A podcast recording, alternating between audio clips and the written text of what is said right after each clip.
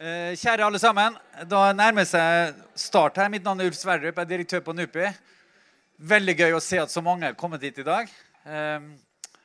På NUPI så jobber vi ofte med, vi skal jobbe med utenrikspolitiske spørsmål, så har vi to deler I vårt mandat. Det ene å drive med forskning, så velkommen til å komme til våre forskningsaktiviteter og faglige seminar. I tillegg så skal vi bidra til å stimulere det ordskiftet I Norge om internasjonale forhold. Dette et arrangement av den typen. Veldig gøy å se så mange her. Tusen takk til utenriksministeren og alle panelistene som stiller her. EØS 25 år I år. Verden forandrer seg. Europa forandrer seg. Og det på en måte ønskelig at vi I dag får vite litt mer om hvordan unge mennesker I Norge tenker om hvilket Europa de ønsker, og hvilken type Norge de ønsker I det nye Europa. Det det ene. Det andre som skjer at vi I Norge forandres. Hvert år så fødes det 57 000 mennesker I Norge. Det betyr at det har kommet til cirka 1,4 millioner nye nordmenn siden vi EØS-avtalen begynte å gjelde. Og så har vi på andre siden også noen som har gått bort. Det dør cirka 40 000 I Norge hvert år. Så vi har mistet cirka 1 million. Det betyr at det har vært en ganske stor utskiftning av Norges befolkning. Og det på tide at den nye befolkningen tar del I ordskiftet.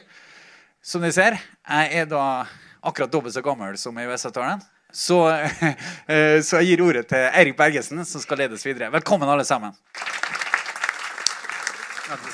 Tusen takk, Ulf. Mitt navn da Erik Bergesen. Jeg har jobbet med EØS, men jeg gjør det ikke lenger. Det føltes som sånn, det alkoholikere, anonyme alkoholikere. Og det sånn, EØS kan man åpenbart ikke kvitte seg med, fordi jeg jobbet I UD I 10 år, jobbet med EØS på EU-delegasjonen, og det nå 10 år, nå det 25 år siden EØS-avtalen, 10 år siden jeg hadde mitt personlige brexit, da jeg sluttet å jobbe med EØS, og sluttet I UD for å kommentere, og det veldig hyggelig å kommentere politikk, og ikke bare forvalte politikk, Veldig hyggelig å være her og kunne snakke om et tema som da berører mine interesser og følelser med så mange mennesker. Applaus til det, synes jeg. Det jo jeg skal ikke si det overraskende, men det veldig spennende. Og det jeg hadde noen sånn tagline om at vi skulle prøve som å, I hvert fall, om ikke gjøre EØS great igjen, så I hvert fall gjøre EØS greit igjen.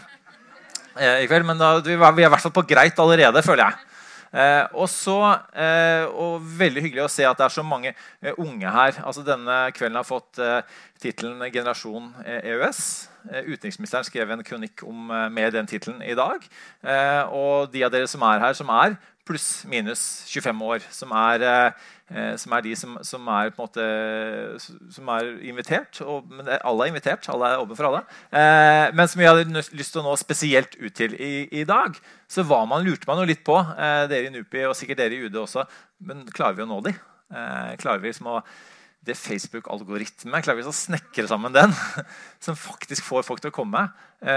Og ja, det har vi. Det sitter mange oppe her, og det mange som streamer også fra YouTube-sidene til NUPI, så det utrolig spennende.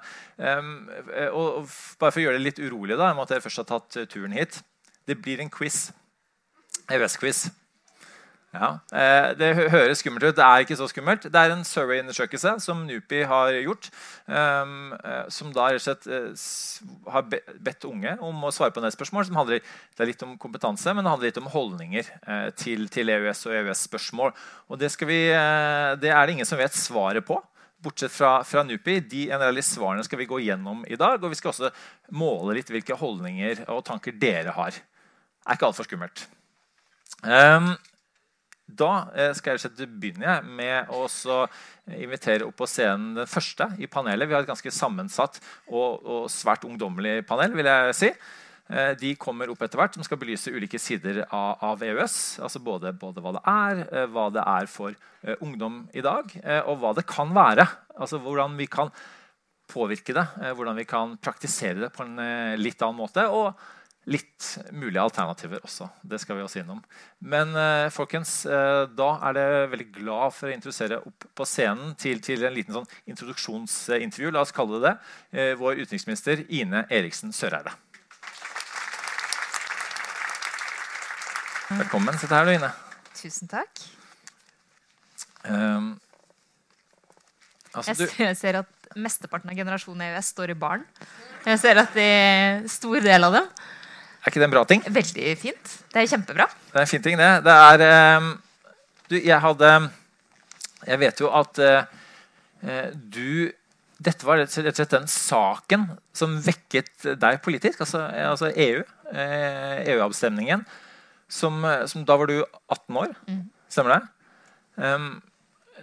Det var kanske inte tanken på att ha en EØS-avtal I 25 år fremover som väckte dig. Men vad var det med EU den gången som gjorde att du blev så intresserad I temat och egentligen blev politiker?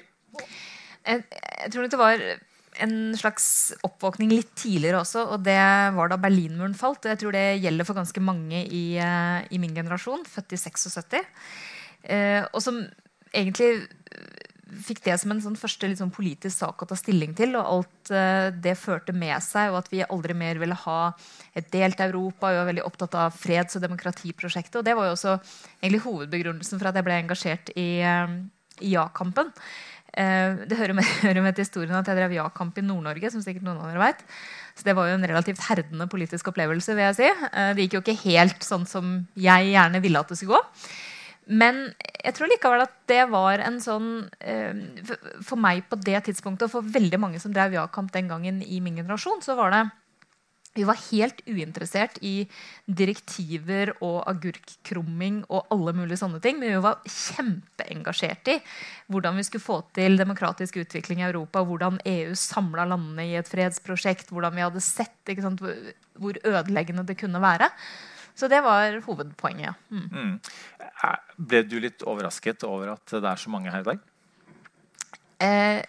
Ja, på en väldigt positiv måte. Och jag vet att det är till och med vänteliste. Det är väldigt positivt. Ja. Eller så inte att folk inte kom in, det var inte sån jag menade, men det blev fel. Men det är väldigt positivt att det är så många som engagerar sig och har lust att komma. Det är bra. Men vad är det som gör att man är likevel på något kanske inte snackar så mycket om EØS då? Man snackar om Europa, man snackar om frihet, solidaritet, miljø, innvandring, alle disse spørsmålene som vi også skal snakke om I dag, men man knytter det kanskje ikke så mye til EØS-avtalen, og bare for å gi et lite hint til undersøkelsen, det ikke skremmende høyt nivå på EØS-kompetansen der ute. Men nei, jeg tror det er mange årsaker til, og det tror jeg også min generasjon og politikere også må ta sin del av skylda, fordi at vi etter EØS-avtalen kom til, så har vi på mange måter EU-debatten også dødd litt ut. Altså, da jeg var aktiv, så snakket vi om EU absolutt hele tiden. Altså, var du politisk engasjert på den tiden, så var det EU du snakket om. Det var det som var liksom, front and center, det og skolepolitikk. Da, det har jo alltid vært her. Men det var liksom de tingene. Og det var I alle debattflater. Det var I avisene, var overalt, ikke sant? Den gangen man leste aviser og så på TV, lineær TV og sånn. Og det, på en eller annen måte så kan du jo si at det også gjorde at det var en slags sånn felles greie som alle så på, liksom det ene debattprogrammet som gikk, eller liksom den avisartikkelen der, den leste folk, ikke sant? Mens nå tror jeg jo I veldig stor grad at vi tar EØS-avtalen for gitt. Jeg mener det en veldig dum ting som vi ikke burde gjøre, og det at vi skal feire og markere EØS-avtalens 25-års jubileum I hele år jo et bilde på behovet for å gjøre noe med det. Men det klart, det å få opp debatten igjen, engasjementet igjen, uten at vi nødvendigvis går I skyttegravene med en gang, det tror jeg hadde vært veldig bra. Det noe vi skal prøve på I dag. Skal prøve det I dag. Straks for panelet vårt. Men jeg bare tenkte, jeg har åpnet din kronikk I dag, som heter Generasjon EØS. Det VG, det jeg tror ikke dere ser så langt, jeg vet ikke hvordan det med streamen, men så fikk jeg opp dette bildet her, så Generasjon EØS, og så det under reklame for The Voice, som altså, ikke det som et problem at vi har ingen voice I EU. Det var det jeg prøvde å få frem med det der. Bare la det synke inn litt, Anne. Men altså, det... Veldig fiffig. Ja, ikke sant? Det er ikke meg, det er algoritmen til VG. Eller kanskje det sånn personlig tilpasset, så det var jeg ute etter. EØS og The Voice, og den type sangprogrammer. Det passer. Men nej, altså nej, altså hvordan for at nej, vi har ikke, men det altså vi stemmer ikke I EU, men det ikke at vi ikke har en stemme. Og EU en av de måtene. Altså hvordan det på en måte vår stemme likevel blir hørt I EU gjennom EØS nå 25 år etter. Jeg tror det veldig viktig å huske på, og det tror jeg vi var nødt til å gjøre et lite taktskifte da vi la fram ny strategi for samarbeidet med EU I fjor. Fordi hvis dere har lest liksom, de mange dokumenter som har vært, og det har ikke vært av ond vilje fra noen, tror jeg, men det har vært veldig preget av at jeg tror man har sett på EØS-avtalen som en slags sånn nødvendig onde på et vis, altså egentlig ikke tatt den hverken I forsvar eller mislikt den veldig sterkt, den har vært der. Og så har jo veldig mye av strategien og veldig mye av diskusjonen bært preg av nettopp det, sånn at samarbeidet med EU, det har vært litt sånn, fordi vi må. Så vi skrudde om på det og sa at vi samarbeider jo med EU fordi vi vil, fordi det tjener interessene våre. Og det jeg tror vi innimellom glemmer når vi diskuterer det, og det gjør jeg, det tror jeg alle gjør, det at Europa jo vårt kontinent, selv om vi ikke medlem av EU. Og utviklingen her har ekstremt stor betydning for alle oss, både generasjon EØS, de som kommer etter, de av oss som litt eldre enn generasjon EØS. Og hvis vi klarer å huske på det, så tror jeg altså det blir enklere å få noe mer engasjement for det. Og det finnes jo mange måter å påvirke på, og gjennom EØS-avtalen så vi jo veldig tett knyttet sammen, og selv om vi ikke sitter og stemmer rundt bordet, så påvirker vi jo regelverksutforming, vi påvirker hvilken retning EU tar, vi tar initiativer som for eksempel initiativet som statsministeren har tatt for å bekjempe arbeidslivskriminalitet og få med seg andre EU-land på det, og det jo fullt mulig selv om du ikke EU-medlem. Så vi har mange kanaler for å påvirke, og så det klart at vi når vi, som en relativt liten nasjon, vi jo ikke så mange, når vi har tilgang til et hjemmemarked på 500 millioner mennesker for norsk eksport. Vi har felles standarder, felles regler. Så jo det noe som tjener interessene våre, og som vi prøver å påvirke I riktig retning. Og et godt eksempel på måten vi jobbet på nå nylig, var jo da vi fikk unntak fra EUs beskyttelsestiltak på stål, fordi at USA da hadde innført nye tollsatser. Og det var det EØS-avtalen som gjorde, men vi jobbet jo selvfølgelig også med det politisk. Og jeg synes det er ganske talende når vi og de andre EFTA-EØS-landene som EØS-land får unntak, men Sveits, som da har en stabel av frihandelsavtaler, får ikke unntak. For de ikke tett nok integrert I økonomien, de har ikke felles regelverksutforming og så videre. Noen I opposisjonen mente at det var kun fordi at Norge hadde bedre diplomater enn Sveits. Kan du avkrefte det at de som ble igjen I UD ikke så gode at de klarer dette her uten EØS-avtalen? Jeg føler det var et lurespørsmål. Det var et ordentlig lurespørsmål. Ja. Vi har jo fantastiske diplomater I UD, men vi har jo også en fantastisk EØS-avtale. Så det begge deler. Begge deler. Tusen takk, Ine. Da skal vi få opp resten av panelet, rett og slett. Hvis dere kommer opp her, så skal jeg introdusere dere etter hvert som dere setter dere. Gi dem en varm velkomst, folkens. Ine, hvis du setter deg... Ja. Da vil jeg bare ønske velkommen dere. Og så begynne på... ved siden av Ine da, så sitter Øyvind Svensson, som vitenskapelig assistent på NUPI, skriver doktorgrad om europeisk sikkerhetspolitikk ved Universitetet I København om dagen. Ved siden av seg har han Anne Lindholm, som journalist I Radio Norge og I Bauer Media. Og så har vi da Andreas Schalg-Unnerland, leder I Socialistisk Ungdom, og Martine Tønnesen, leder I KRFU. Velkommen til dere.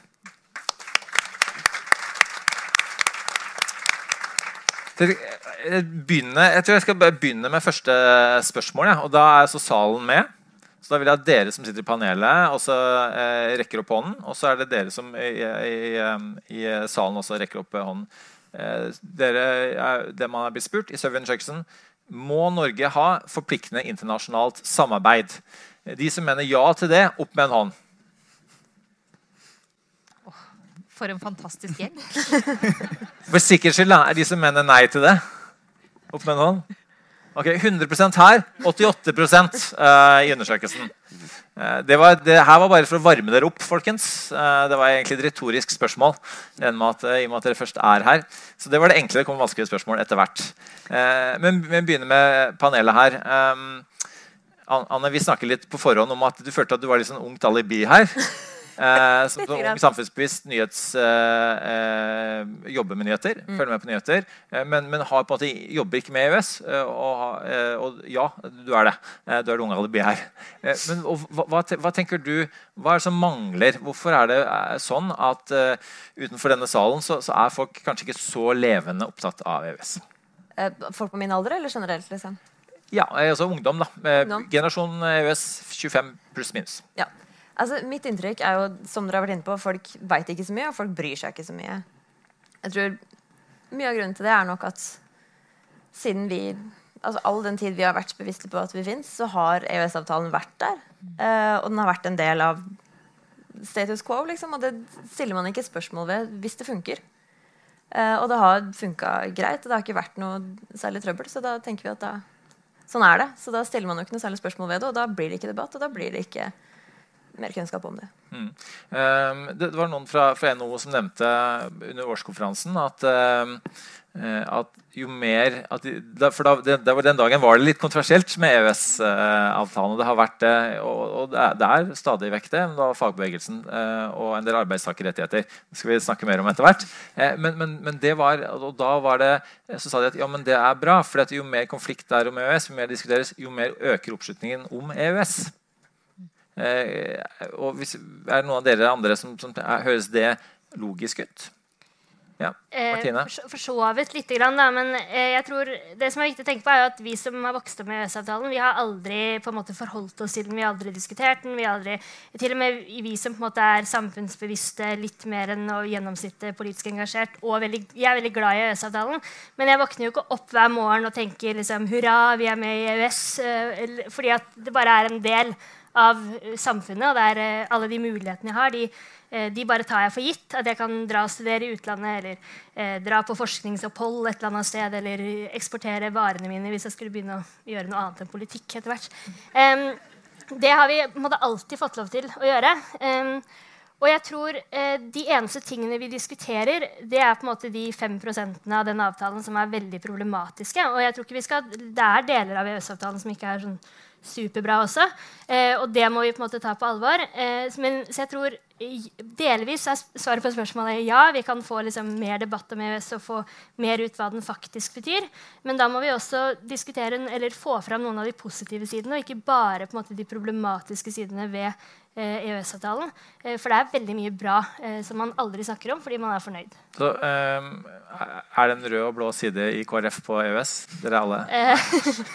Nei, jeg tror ikke den følger samme skillelinjer i hvert fall, men, men det litt uenighet, men du blant en læreren som veldig for EØS-avtalen. Ja, jeg tror KRF og KRFU generelt jo EØS-tilhengere, altså vi hadde jo det som første pri hele veien, og vi var jo ikke for EU og ikke imot EU, men for EØS også på 90-tallet. Så det EØS for alle penger hos oss.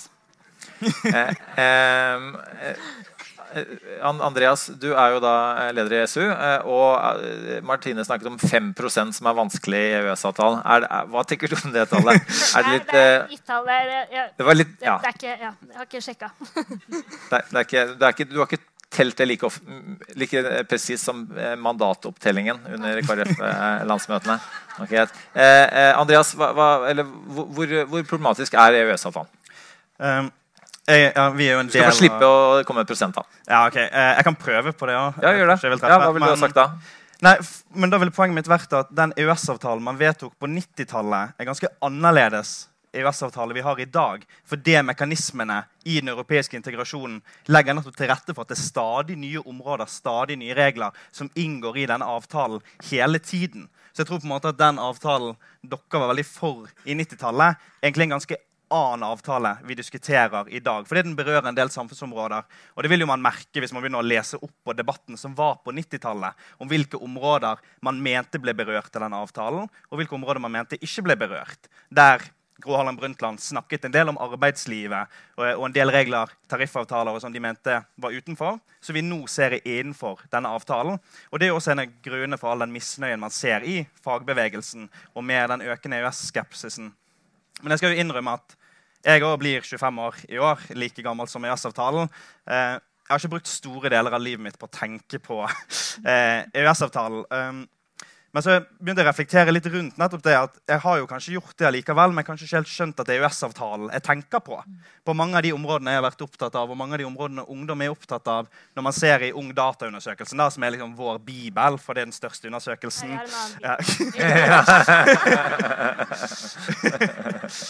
Ja, men den... det veldig sant. Okay. Men så den undersøkelsen sier hva ungdom tenker om saker I samfunnet, som viser at ungdom blir mer og mer usikker på fremtiden. Flere ungdom tror de kommer til å oppleve arbeidsløshet, og flere redd for klimaendringene, og alle dette områder som nå går inn I EØS-avtalen. Og når EØS-avtalen stadig blir større, mer omfattende, så skjønner jeg også at bekymringen og aktualiteten av å diskutere EØS blir stadig større. Og I Socialistisk Ungdom så vi til tider veldig nostalgiske og glad å se liksom tilbake på de store kampene og EU-kampene. Sånn at jeg merker jo også skulle ønske jeg var der, og virkelig sett de der brennende frontene, når familiemedlemmer ikke ville snakke med hverandre, og man tagget og malt over hus, og sånne ting som virker utrolig gøy.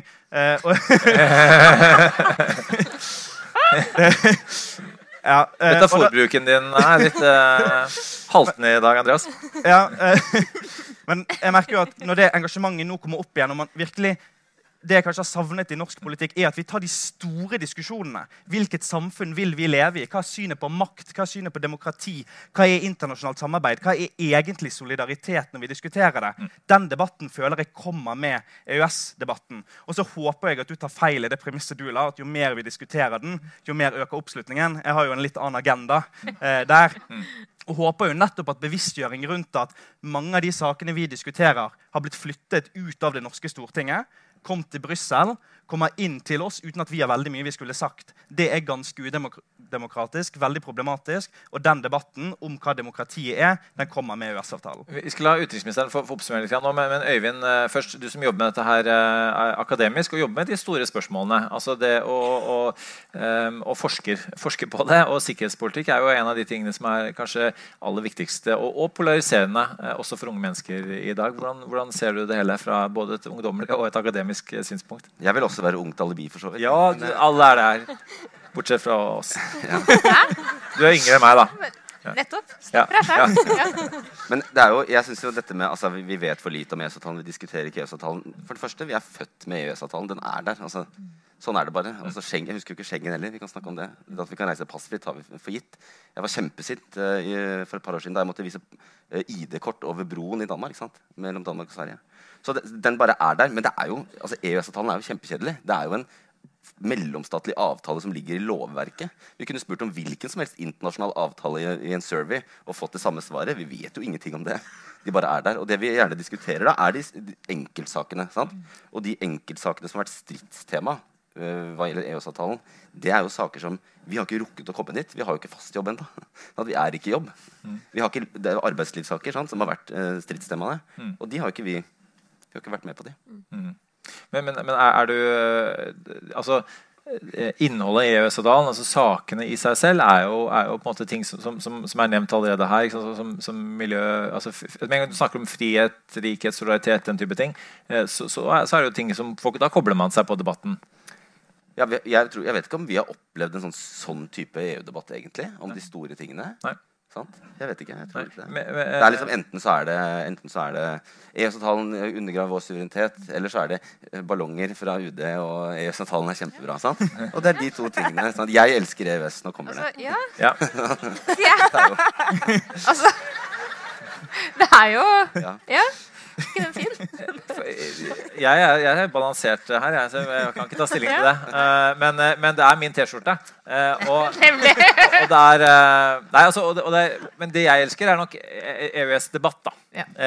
Og det har vi nå. Og det tenker jeg, altså, som du hører noen av grunnene til at det ikke EØS-debatt her. Så hva kan man gjøre for å på en måte for at det skal være annerledes? Også fordi at uavhengig av om EØS-avtalen får større eller mindre oppslutning, så i hvert fall jo noe med debatt og et visst konfliktnivå noe som engasjerer folk. Da blir det er ikke bare Facebook-algoritmen som kikker inn, men folk blir engasjert på en litt annen måte når tingene blir problematisert, eller kanskje politisert litt. Men jeg tror egentlig flere i panelet her har pekt på ganske viktige årsaker til at det sånn, og jeg tenker også tilbake da jeg var noe yngre, det jo ikke så veldig lenge siden, kun kort tid siden, så var det jo også veldig mange saker som jeg ikke egentlig tok stilling til, for at det var en helt naturlig del av samfunnet. Jeg tror vi ofte glemmer å fortelle at den EØS-avtalen vi har i dag, det samarbeidet vi har med EU, måten vi organiserer oss på, det jo et resultat av politiske valg. Det jo ikke bare sånn at vi tok et valg en gang i 3-94, men det jo en utvikling av en avtale, og det jo det som gjør EØS-avtalen spesiell også, som Andreas jo helt riktig sier, at den jo annerledes i dag enn den var, men det jo en villet politikk. Altså, vi har jo ønsket å samarbeide tettere på områder hvor vi har sett at vi for små til å gjøre ting alene, eller vi har sett at på enkelte områder, som for eksempel klima- og miljøområdet, så går EU langt foran, og vi ønsker å koble oss på. Ikke sant? Sånn at, det jo fordi vi har ment at det tjener interessene våre, og så kan man være enig og uenig i at ikke sant, noen områder man uenig i at gjort det, andre områder synes man bra. Men jeg tror ikke man skal... Jeg tror ikke man skal underslå det faktum at dette et resultat av politiske valg som ulike storting og regjeringen har tatt opp gjennom åra, og derfor vi der vi nå. Og det jo det som for eksempel skiller EØS-avtalen, og den jo veldig omfattende med masse andre avtaler, så det jo cirka 70 andre avtaler vi har med EU også. Det jo det som skiller det fra for eksempel enkeltstående frihandelsavtaler, som jo veldig statiske, som regulerer ett område og som ikke endrer seg spesielt mye, men EØS-avtalen veldig dynamisk, og den vil også endre seg etter hvert. Og så kan vi gjerne diskutere både arbeidstakerrettigheter, arbeidsliv og veldig mange andre saker, men jeg tror at alle vi som sitter her, og generasjonen i EØS, representert da ved enkelte i midten her, også har et ansvar for å prøve å løfte noen av de mer prinsipielle debattene, på samme måte som jeg var veldig engasjert i freds-, solidaritets- og demokratiprosjektet, så jo det fortsatt en utrolig viktig del av Europa-debatten, Europa-diskusjonen. Den kan ikke bokses inn i bare EØS eller bare EU, men den debatten, den mener jeg vi må løfte sammen, fordi det en ting tida etter 94 må ha lært oss, så det at vi trenger mer forpliktende internasjonalt samarbeid, ikke mindre. Vi tar et nytt spørsmål, folkens, fra SØI-undersøkelsen, og det rett og slett, har du gode, nå forenkler jeg litt her, men har man gode eller dårlige kunnskaper om EU og EØS? Opp med en hånd alle som mener de har gode kunnskaper om EØS. For en beskjeden gjeng. Og mange har dårlige kunnskaper om EØS. Jeg tror ikke alle var oppe med hånda nå, for å si det sånn. Så det en beskjeden gjeng, i alle tilfeller. Noen stemte blankt. Ja. Mange stemte blankt her, og det også... Hvor vet ikke-gruppen da? Mange på vet ikke. Egentlig det Ok, fortsatt av en beskjeden gjeng. Jeg tror de bruker reservasjonsrett. Ja. Det reserverte mennesker det i hvert fall. Tallene det oppdelt kunnskaper om EU. 64% mener at de har dårlig eller middels. Og EØS det 68%. Så det er litt høyere, litt dårligere om EØS faktisk enn EU. Har du brutt det ned på alder, eller? Jeg sitter ikke med alle, for det en helt ny undersøkelse. Vi har akkurat fått dette helt ferskt, men ja, alt dette brutt ned, og også det kommer etter hvert fra NUPI. Vi legger ut dette her på nettsidene sine etter hvert, og det blir publisert i alle detaljer. Overrasker det deg, Ine? Detaljene? Nei, kanskje ikke så veldig, og det tror jeg har bakgrunn i alt det vi har diskutert frem til nå. Jeg tror vi ser kanskje resultatet av det der. noen andre som vil kommentere på det? Altså, er det et problem? Altså, det en så omfattende avtale, som vi har hørt beskrevet her nå, som griper inn I norsk hverdag så mye som det gjør, og så er kunnskapsnivået såpass lavt. Og dette gjelder heller ikke, jeg bare spurte om dette med hvordan det brutt ned og sånne ting. Et av de tallene som vi tilfeldigvis diskuterte var faktisk altså voksne mennesker med en inntekt på over 1 million kroner, som ofte da gjerne beslutningstakere og opinionsdannere I samfunnet, hadde også tilsvarende dårlig kompetanse på EØS. Er ikke dette et samfunnsproblem, Andreas? Jo, jeg tenker det egentlig et ganske stort problem, og jeg anser jo meg som et sånn relativt opplyst politisk menneske, fordi jeg har brukt store deler av mitt voksne liv på politikk, og jeg føler jo at det blir nesten sånn, jo mer jeg lærer om EØS, jo mer skjønner jo jeg at jeg ikke vet om EØS, fordi det en så vanvittig omfattende avtale som går inn I så mange ulike samfunnsområder I Norge, og jeg har jo til og med studert litt just på universitetet og hatt EU-rett og sånne ting, og prøvd å forstå alle de relasjonene som der, og da innsøyer man at også veldig mye uavklart I dette rommet. Mye uavklart I hvilke hensyn som skal veie tyngst når det kommer til motstrid og regler og de utvidende områdene og den fortsatte integrasjonen og utviklingen av EU-domstol og alt mulig. At det sånn, det jo helt vanvittig gigantisk, og det jo nettopp derfor jeg tror man nødt til å bryte ned EU-avtalen til å være konkret politikk, til å bli postdirektivet, som handler om hvordan vi organiserer posten I Norge, til å bli hvordan vi regulerer agurkhandelen I Norge, og få folk til å forstå alle sider av livet som blir regulert, som blir automatisk norsk lov, for det det bestemt I EU. Og det da jeg tror at jeg tror de fleste skjønner det på et visst nivå, og skjønner hvor mye dette preger livet vårt uten at de nødvendigvis vet at det EØS som gjør det. At det litt sånn vanskelig å definere helt hva den relasjonen egentlig Martine? Ja, det jo ikke... EØS-avtalen jo en del sånne tullesaker som hvor mye kanel du skal ha I kanelbollene og sånne ting også, men det er jo veldig... Si det til en bergenser da. Ja, hva det kaller kanel I svingene? Nei. Det jo også et viktig spørsmål, men ja, det mye detaljspørsmål. Veldig bra. Men jeg tror det noen ting ved EØS-avtalen som går automatisk, og som jeg mener at det bra. Jeg mener at det bra at den annerledes enn det den var I 94, og jeg mener at man har klart å gjøre veldig mye av EØS-avtalen veldig integrert I Norge, at ting liksom flyter veldig bra. Og så må man jo selvfølgelig ta diskusjonen der den ikke gjør det, men man kan ikke late som at det det eneste av EØS-avtalen. For da risikerer man jo at befolkningen som leser aviser hver dag, de tenker at det ikke verdt det. Vi trenger ikke denne EØS-avtalen. Det ikke verdt å få høre hvordan agurken skal se ut. Men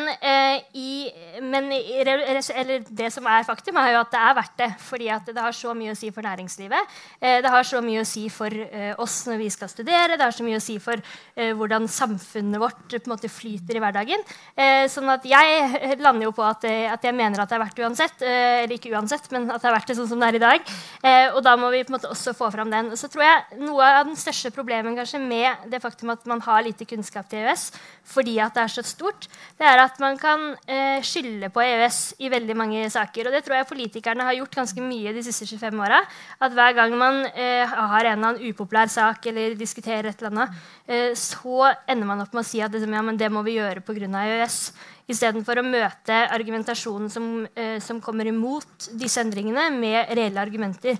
Så det å faktisk liksom nå får vi jernbanen og konkurranseutsetting av jernbanen, det jo jernbanereformen I utgangspunktet, det jo ikke EØS I seg selv som har gjort det, så må man heller argumentere for hvorfor man mener at konkurranseutsetting av jernbanen en lur ting, framfor å si at det EØS sin feil at det har skjedd.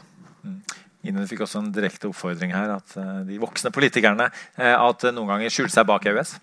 Men jeg tror Martine har veldig rett, og jeg tror det et par ting som viktig å huske på I egentlig det europeiske debattklimaet som vi har nå. Fordi at hvis vi tar ACER som et eksempel, som jo ble en veldig stor debatt I Norge også, så er det klart at og man kan være enig eller uenig I ACER, men... Kraftsamarbeid, ikke sant? Ja, ikke sant? Og vi jo veldig tett integrert I EUs energimarked fra før, så for oss den viktig. Men jeg har jo sett debatten på Island, jeg har sett debatten rundt I Europa, vi så debatten I Norge. Og det som nok som jag syns var en vekker var att den debatten plötsligt tog upp I sig så väldigt mycket annat som överhuvudtaget inte hade med EØS att göra.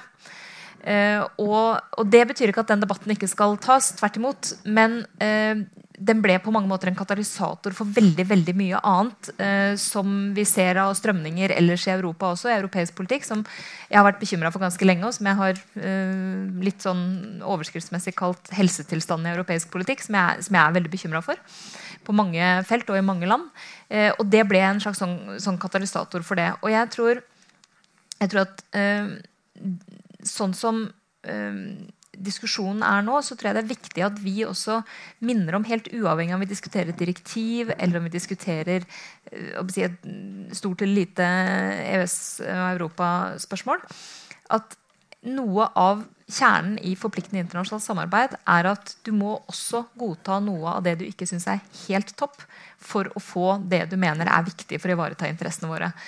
Och jag lurer ofta på när vi diskuterar liksom alternativer till EØS-avtalen att vi ska reforhandla eller skrota eller vad alltså det är många olika diskussioner. Ja, vad är alternativet? För mig så är det naturliga alternativet fullt EU-medlemskap. Ikke sant? Det är inte så väldigt många I Norge som är enig med mig akkurat nu så jag måste bara acceptera. Sån är det.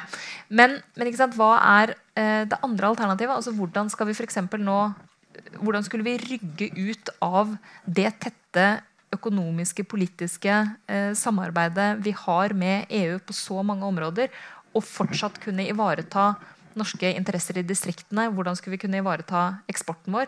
Det at liksom 170 trailere med fisk går over grensene uten sjekk hver dag har ganske stor betydning for verdiskaping I Norge. Så liksom, når vi diskuterer den tanken om liksom, at enten alt bra, eller så alt dårlig, det det selvfølgelig ikke. Men da må vi også tenke på hva de reelle alternativene, og at vi uansett hvordan vi rigger oss, så må vi faktisk akseptere at vi ikke får alt som vi vil, men det er summen som det viktige.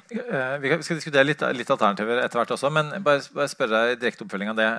Altså, det noe med, altså, I en tid hvor det en del antiglobale strømninger også, hvor en del ikke minst internasjonale både avtaler og institusjoner blir utfordret. Altså, det altså, på en måte, og altså, det på en måte også til og med kanskje EU, kanskje jeg også vil til å innrømme at EU har noen ulemper ved seg, og ikke sant? Og det da, ikke sant? Og det, men det sånn at debatten ofte blir sånn at enten en avtale god eller dårlig, og at man ikke forstår at en diplomatisk avtale mellom veldig mange land vil nødvendigvis ha en del åpenbare svakheter og vil utvikle seg noen ganger I feil retninger som må justeres og så videre. Altså på en måte forventningene kanskje litt for store til hva en mellomstatlig forpliktende avtale enten EU eller EØS. Ja, det tror jeg nok. Og så tror jeg at når vi ser en del nasjonalistiske, proteksjonistiske strømninger, vi ser fremmedfiendtlighet, vi ser en lang rekke strømninger som vi prøver å bekjempe, og når de finner veien gjennom på en måte EU og EØS som brukes som en litt sånn katalysator for denne debatten også, at alt som kommer fra EU feil, eller at, så blir jo debatten veldig polarisert også. Og så tør man liksom ikke helt å si at nei, det ikke alt ved EØS-avtalen som bra, det ikke alt ved EU som bra. Ikke sant? Den debatten jeg følte vi kanskje hadde mer av I 94, som var litt mer overordnet og litt tydeligere på liksom, verdiene som lå I bånd, den ikke like enkel å ha I dag. Ja, Øyvind først. Ja, det jo det noe jeg skal si at det da det så dumt å ta på seg jeg elsker EØS-t-skjorta og feire med ballonger, fordi at det ikke sånn EØS-avtalen føles rundt I Norge, kanskje. Men du må humor da. Men det ironilaget da, som også ligger bak den t-skjorta, altså, hvorfor ikke det mulig å kommunisere det?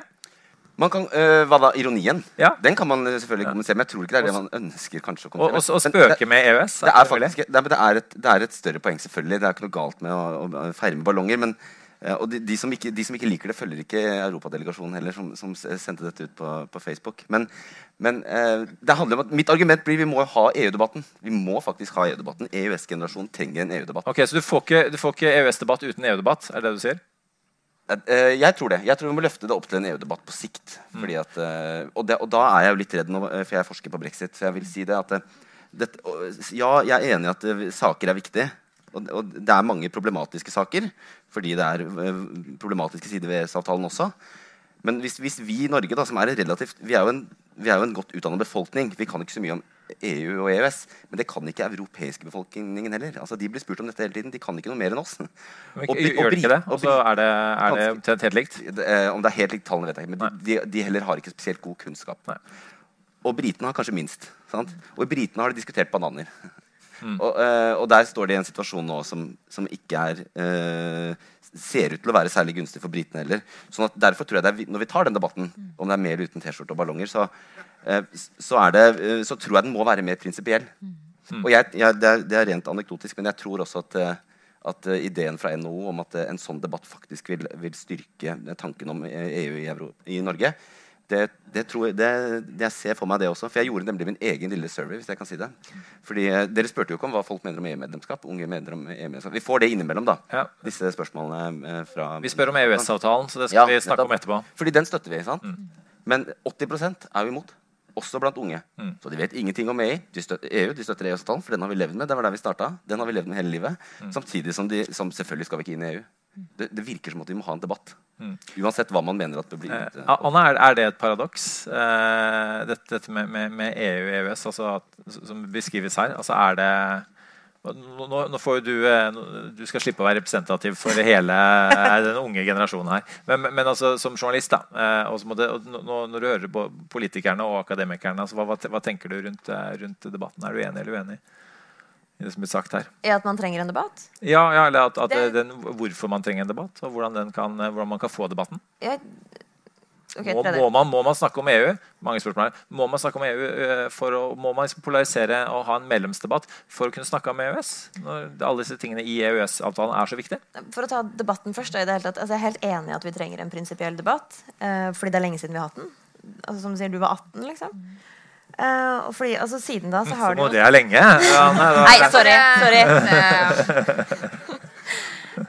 det det nei, men jeg enig at vi trenger en prinsipiell debatt fordi man stiller ikke de store spørsmålene man stiller saksspørsmål man stiller spørsmål om GDPR og mentolsigaretter men man stiller ikke de prinsipielle spørsmålene og det tror jeg nok vi har jo vært inne på det men avtalen har ligget vi har hatt den siden 94 og selv om det endret seg litt så har det vært små endringer som ikke har vært noe særlig oppe til debatt og jeg tror det også liksom, noe av det som skjer med internasjonale avtaler som ligger så fast at vi har ikke en slags syklisk vurdering av det som vi har av regjeringer som vi har, det ikke på valg vi velger ikke hvem som representerer oss heller nå representerer våre interesser I Brussel så man har liksom ingen typ syklisk greie som gjør at man tar opp debatten igjen da.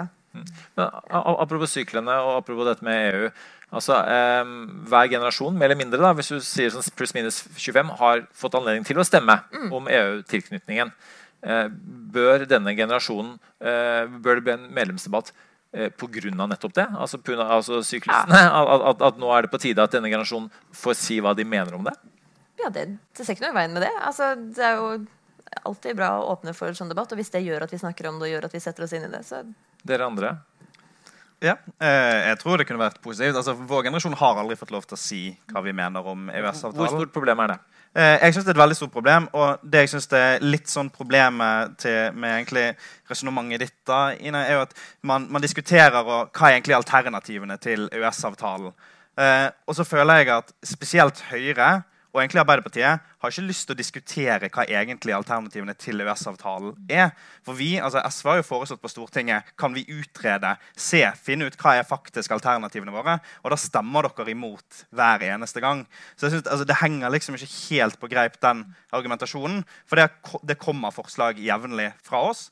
Kan vi ha alternativer? For jeg enig I at vi skal ikke bare si opp avtalen og så seile vår egen sjø.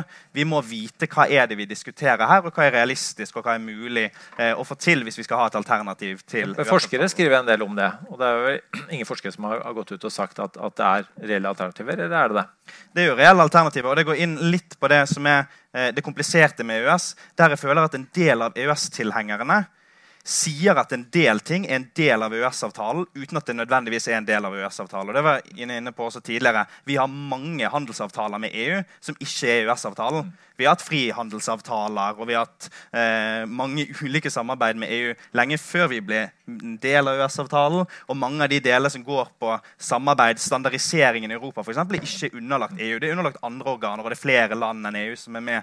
Det jo mange ting vi gjør med EU som har veldig lite med EØS-avtalen å gjøre, videre. Og det der jeg synes man mangler kanskje den helt sånn ærlige debatten når man diskuterer både for og imot, og at man ser at det blir så polarisert veldig fort med hva faktisk EØS-avtalen, og hva de andre handelsavtalene. Altså, hadde vi sagt opp EØS-avtalen i dag, så hadde vi gått tilbake til frihandelsavtalen vi har fra før med EU. Det det som hadde skjedd på dagen. Vi får nesten, når vi først har utenriksministeren her, stille det spørsmålet. Og du kan også fortelle hvorfor dere ikke ønsker å stemme på det. Men spørsmålet også lurte jeg på, altså, Donald Trump reforhandlet NAFTA-avtalen, frihandelsavtalen. Hvis Donald Trump kan gjøre det, kan ikke dere også gjøre det? Men jeg tror vi for så vidt inne på en kjerne her, fordi man kan jo si at det mange ting som også ligger utenfor EØS-avtalen. Samtidig som du jo også var inne på i sted, at stadig flere ting blir en del av EØS-samarbeidet. Det jo fordi vi vil det, fordi vi mener det bra for norske interesser. Men liksom ryggraden i EØS-avtalen jo tilknytningen vår til det indre marked med fri bevegelighet av personer, varer, tjenestekapital. Det å skulle gå tilbake fra det, og for eksempel ikke ha den samme adgangen til 500 millioner mennesker av et marked som Tyskland og Sverige har, det klart det ville ha enorme konsekvenser. Og så sier du, ja, men hvis vi hadde sagt den opp i dag, selv om du sier at jeg tror ikke vi skal gjøre det, men hvis vi hadde gjort det, så ville vi bare gått tilbake til den frihandelsavtalen vi hadde. Ja, vi så sikre på det? Det jo en part til vi skal forhandle med. Altså, i dag har jo, jeg synes vi kan se på det som skjer med Brexit nå, som et ganske godt eksempel på hvor vanskelig det å skulle sikre sine interesser bedre ved å være mindre integrert i økonomien. Og jeg tror vi også må ta på alvor at det et scenario som høyst relevant også for Norge og andre EØS-land, dersom man skulle komme til at man ville ut av EØS, så det ikke sånn at vi da kan liksom cherrypick hva slags avtale vi vil ha med EU, og tenke at liksom, jo, men EU vil uansett være interessert i dette. Jeg tror det vi ser med Storbritannia nå en viktig påminnelse om at den tette integrasjonen har selvfølgelig også noen sider som, der vi ikke liker alt, men den har jo en side som handler om sikkerheten og forutsigbarheten som også norsk næringsliv og norske, altså dere og jeg, avhengig av. Noe av det vi får flest spørsmål om med tanke på Brexit, det borgernes rettigheter. Det nordmenn som bor i Storbritannia, det britter som bor i Norge.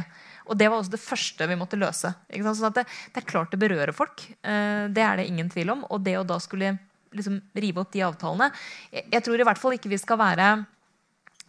Jeg tror ikke vi skal være liksom, over på å tenke at vi uansett bare kan velge og vrake hva slags tilknytningsform vi da vil ha, og at det vil ivareta interessene våre på samme måte.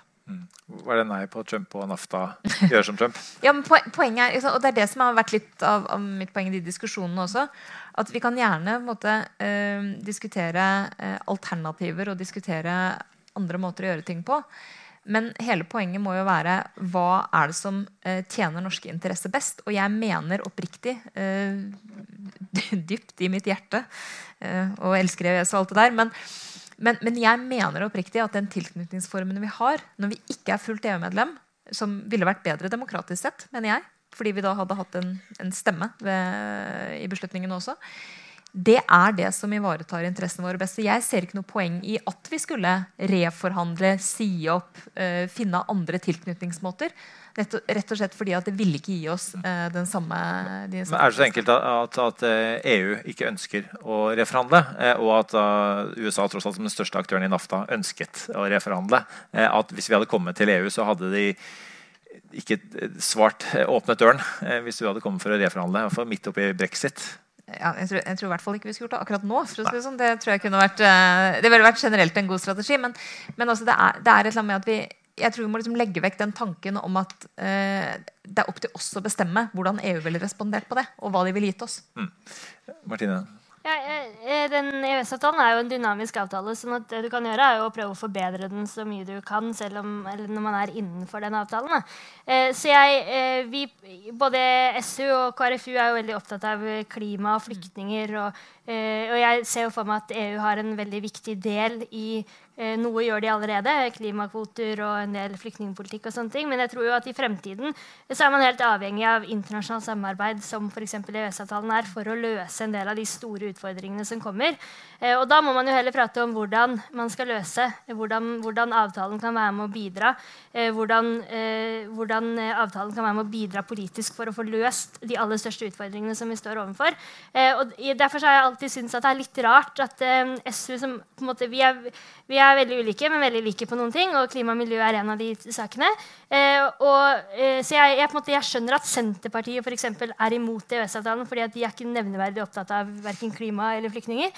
Men vi det. Så jeg skjønner på en måte ikke helt hva alternativet som ville vært så mye bedre, som man også kan være helt trygg på at man faktisk får I møte med de andre europeiske landene. Så jeg vil ikke åpne døra Altså, det jo dårlig gjort å sitte som politiker og si sånn, jeg vil ikke høre hva folk mener. Men jeg vil høre hva folk mener, og kan godt åpne opp døra for en eller annen sånn meningsutveksling på EØS. Men man jo helt avhengig av å vite hva alternativene og ha en godt opplyst debatt. Og, altså, sånn, det kan ikke være helt baluba som I noen andre land. Ja, og I noen andre partier, senest I fjor høst. Men nå har det roet seg litt da. Men Martine, det var et godt stikk til akkurat det vi skal prate om nå, eller at det vi skal måle nå, nemlig om EØS-avtalen god eller dårlig. Det har vi nemlig tall på. Så hvor mange her mener at EØS-avtalen en god avtale? Opp med noen. Jeg har litt usikkerhet her. Hvor mange mener det en dårlig avtale? Det var ganske få, faktisk. Det sier kanskje litt om salen, vet ikke. Men vet ikke gruppen. Vi tar med den nå. Ja. Det flere enn de som synes var en dårlig avtale. Tallenes tale at 71% av befolkningen mener det en god avtale. Og faktisk enda flere blant unge, 76%. Det er jo interessante tall. Det noen som har lyst til å kommentere på det? Ja. Det jo interessant surveyfunn, fordi de har jo også sagt at nesten samme antallet unge mennesker har sagt at de ikke kan så mye om EØS-avtalen. Så det vanskelig å ha sterke motforestillinger mot noe man ikke vet noe om. Ja. Så det jo litt sånn, kanskje talende, og også nok et argument med at vi må ha en Europa-debatt for EØS-generasjonen, fordi vi jo ikke med på dette. Vi vet jo ikke hva det går ut på. Ja. Da det jo også lett å like det, hvis det bare virker. Dere andre? Ja, det damene først? Jeg synes det interessant. Det jo, hvis jeg skulle tippa, så ville jeg tippa cirka det, for jeg ville bare lagt sammen hva de ulike partiene har fått I stemmer de siste årene. Men det som litt viktig der jo at man ikke, sånn som meg, som for den EØS-avtalen og mener at det en bra avtale, at ikke vi hviler på det faktum at det høy oppslutning på EØS-avtalen, men at man fortsetter å vise frem hva det som de positive sidene. Fordi I mediebildet så leser du på en måte bare om de negative sidene. Og da risikerer du å få en følelse av at dette det ikke verdt, og det bare negative sider med EØS-avtalen. Så selv om dette på en måte oppløftende tall, så trenger vi fremdeles å snakke om det, og snakke positivt, og snakke opp den avtalen. Ikke minst de som opplever den til hverdagen, næringslivet, bedrifter, enkeltpersoner som på en måte tjener på EØS-avtalen og vise det til resten av befolkningen. Men hva det som gjør, jeg oppriktig nysgjerrig, hva det som gjør at vi da synes at så mange, altså 71% jo umulig I våre dager, polariserte dager, å samle 71% for eller mot noe som helst. Og så altså 71% for EØS, samtidig som du sier, Martine, det skrives en del negativt om EØS-avtalen. Altså, hva det som gjør det at EØS-avtalen så populær ute I befolkningen? Hva det? Anne? Nei, jeg tror du var inne på det. Altså, vi vet jo ikke bedre. Det funker som det gjør. Vi har ikke noen store problemer med det. Og da det helt ok. Da det fint, liksom. Ja, men hva det vi føler funker godt? Hva det ved avtalen som vi mener fungerer? Jeg vet ikke. Jeg tror hvis folk... når man har direkte erfaring med noe som blir påvirket av EØS-avtalen, hvis man skal studere utlandet, for eksempel, så funker det greit. Og hvis det den eneste befatningen man har hatt med EØS, så tenker jeg at greit. At det sørger for en type sånn internasjonal perspektiver och på en slags sån där öppenhet då för och för utlandet. Ja, I alla fall när du har direkt inverkning på det du håller på med. Mm. Mm. Øyvind, vi kan jo bare spekulere, for dere har ikke spurt om hvorfor de syns det. Eller kanskje dere har spurt om det. Fordi, så det jo en sammenheng her, en interessant funn, men vi kan jo bare spekulere I hvorfor det sånn. Det et forskerens svar da. Det ligger ikke hvorfor I disse dataene. Ja, men journalistens svar vil jo å spekulere, tross at du ikke har tallene foran deg. Så hva tror du, Anna? Hvilke saker det som på en måte, at det kan være folk tenker på? Nei, jeg vet ikke, altså det noen har vært inne på her, altså vi har tilgang til indre markedet I EU, som jo hovedpoenget med EØS-avtalen, at vi kan flytte folk, vi kan flytte varer, tjenester, penger, og at vi har en tilgang til I markedet, og så kanskje Brexit, jeg vet ikke, altså man ser jo at det grundig trøbbel, fordi folk ikke satt seg godt nok inn I det på forhånd, og så stemte man litt etter feelingen, og etter hva som sto på bussen som kjørte forbi, og så endte man med det man har I dag nå. Men politikk jo også følelser, og når jeg satt I Brussel så tenkte jeg jo ofte at, og det jeg skjønner godt, at folk synes det lengre til Brussel enn til Oslo. Jeg skjønner godt at det systemet, alle de store bygningene og sånt, at det fremmedgjørende. Men hvordan, altså når vi tross alt først har en her, Øyvind, som sitter midt oppe I Brexit nå, bokstavlig talt, for at nå det crunch time I parlamentet, og du sitter og forsker på dette her. Hva var det som utløste Brexit? Hva var det? Altså, det følelser, ja, men ikke det en naturlig del av politikken? Følelser alltid en del av politikken. For øvrig så tror jeg Ine sitter tettere opp I Brexit enn meg, selv om jeg skriver en aldri så liten doktorgrad om det. Men Storbritannia et spesielt land, og det også Norge, det kan vi godt snakke om, men ja, alle annerledes land. Men vi har hver vår historie, sant? Og britenes historie knyttet til imperiet. Det jo det stikk motsatt av hva vår historie knyttet til, og derfor vår EU-skepsis litt annerledes enn britenes. Men britene var primært anti-immigrasjon. Det var ideen om suverenitet. Ikke sant? Storbritannia en suveren stormakt som en gang seilte de 7 hav. Og så var det svikte nasjonaløkonomi, altså folk ble fattigere. Så de 3 faktorene vel de forskerne har pekt på at det det mest sentrale. Men man har jo latterliggjort litt Brexit her I Norge, på ulike måter, men det litt sånn litt manglende empati for tross alt den fremmedgjøringen som man har åpenbart har følt da, I Storbritannia, og for et system som EU? Jeg vet ikke, om vi latterliggjør Brexit, jeg vet ikke, jeg tror ikke vi latterliggjør de folka som stemte for Brexit, det opplever jeg ikke, vi latterliggjør kanskje de som skal få Brexit til å funke, fordi de får det ikke helt til, og det ganske vanskelig, og EU gjør kanskje spiller sin rolle for å få Storbritannia til å ikke se så bra ut, de har sine interesser de også, men så det har vi latterliggjort, og så har vi latterliggjort kampanjene, fordi det var 2 kampanjer som var basert på hvordan bananer bøyd, sant? Det det vi sa I sted, hvis vi skal ha en Europa-debatt I Norge, så må den være mer opplist enn at det handler om den type polemikk. Og det var ganske kort valgkamp, man rakk ikke de rundene som vi hadde I Norge tross alt. Bare minne folk om at nei-flertallet I 1993 var ganske høyt da også, var på 70-tallet, og så brukte man da, så ble det nesten 50-50 I hvert fall, basert på I hvert fall en god diskusjon, hvor man så kanskje, som Ine sier, så mer fordel og ulemper enn man kanskje gjør I dagens debatt. Men du vil kommentere det? Ja, for jeg enig med Øyvind at jeg tror ikke noen egentlig latterliggjør Brexit eller for så vidt de som stemte for, og jeg tror mange av de bekymrer. Noen gjør det, kanskje ikke alle. Nei, det kan godt hende, men ingen sitter her I panelet I hvert fall, nei. Men jeg tror nok at det var en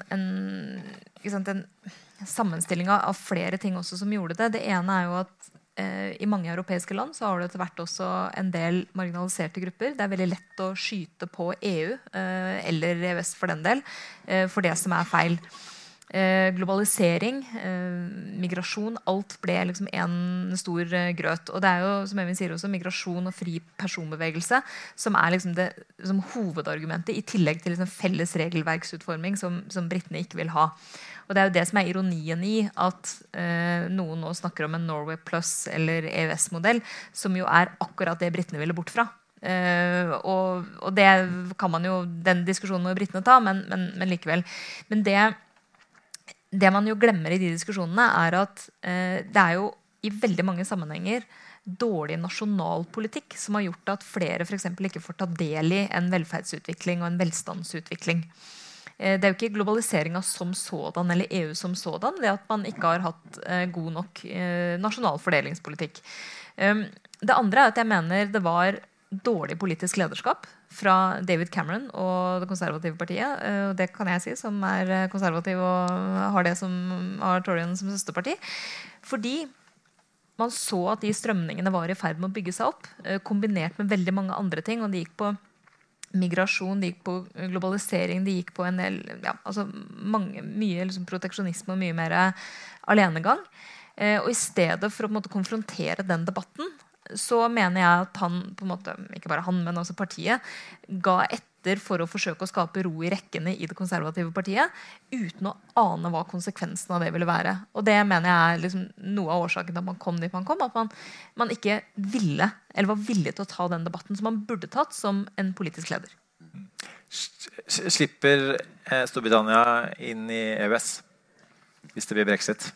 Altså Storbritannien har jo ikke ønsket det, rett og slett. Og det jo fordi at de ikke ønsker fri personbevegelse, de ønsker ikke felles regelverk og standardisering.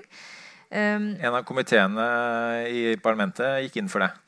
Ja, men det som paradokset på mange måter når du snakker med britter og brittiske politikere om hva EØS faktisk innebærer og så det jo mange som oppdager at det noe helt annet enn det de har tenkt, og det mange som også kaster det inn I debatten bare for å ha et slags alternativ å snakke om uten at det dermed ment at det det de ønsker. Det vil jo være egentlig det verste av alle verdener for brittene når de melder seg ut fordi de ikke har fri personbevegelse, ikke felles regelverk, men de framstiller det som om de ville vært rule makers ved å bli EØS-medlemmer som de jo ikke vil være. Så det mange paradokser I debatten, men det ikke veldig overrasket over at det kommer, for det klart de nå I en ekstremt tilspisset politisk situasjon og kommer til å være det ganske lang tid fremover, og det at de diskusjonene kommer, det bør egentlig ikke overraske mange, men så langt har jo både statsministeren og partiene som sådan avvist en sånn løsning helt, og det må vi bare forholde oss til. Og ønsker vi de inn I EØS? Jeg tenker det har fordeler og ulemper. Altså, noen peker jo på fordelene ved at du får et stort land inn I et forhandlings- eller samarbeidsforhold. Men det jeg tror vi ofte glemmer et par-tre hovedfaktorer. Det ene at vi har totalt forskjellige økonomier. Altså, vi har en veldig varebasert eksportrettet økonomi. Britenes økonomi veldig tjenestebasert.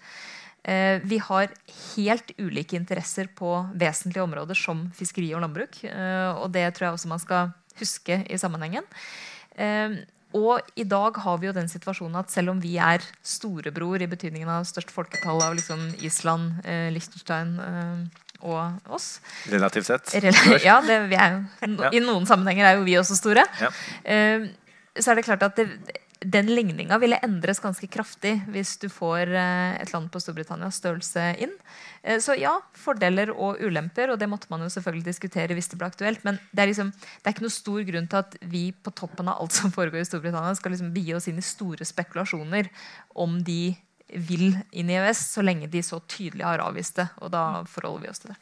Ja. Takk for at du likevel bidrar til litt mindre spekulasjoner. Det ikke verst som politiker, tross alt. Tusen takk. Da avslutter vi det hele, folkens, med det aller siste spørsmålet som jeg vil trekke fram fra surveyundersøkelsen, og det vi for eller mot EØS? Begynne her I salen. Hvor mange her for EØS? Opp med nå. Takk. Hvor mange mot EØS? Ja, det de samme som mente av EØS-avtalen var dårlig. Befolkningen mener at I befolkningen så 68% for EØS. Og det faktisk da enda sterkere blant unge, og det ganske mye sterkere. 74% for. Det faktisk kun eneste flertallet mot EØS blant Rødt sine velgere. Alle andre partier har flertall for, faktisk. Til og med SV. Vi har en jobb å gjøre. Og dere har en jobb å gjøre, folkens, med å spre det glade budskap om EØS ut i de miljøene dere kommer fra. Vi må kunne si noe såpass, det er såpass politisk balansert å kunne si at man ønsker å få mer EØS-debatt der ute. Og med det vil jeg på vegne av NUPI takke for at paneldeltakerne kom, utenriksministeren kom, og for at dere kom hit i dag. Takk skal dere ha.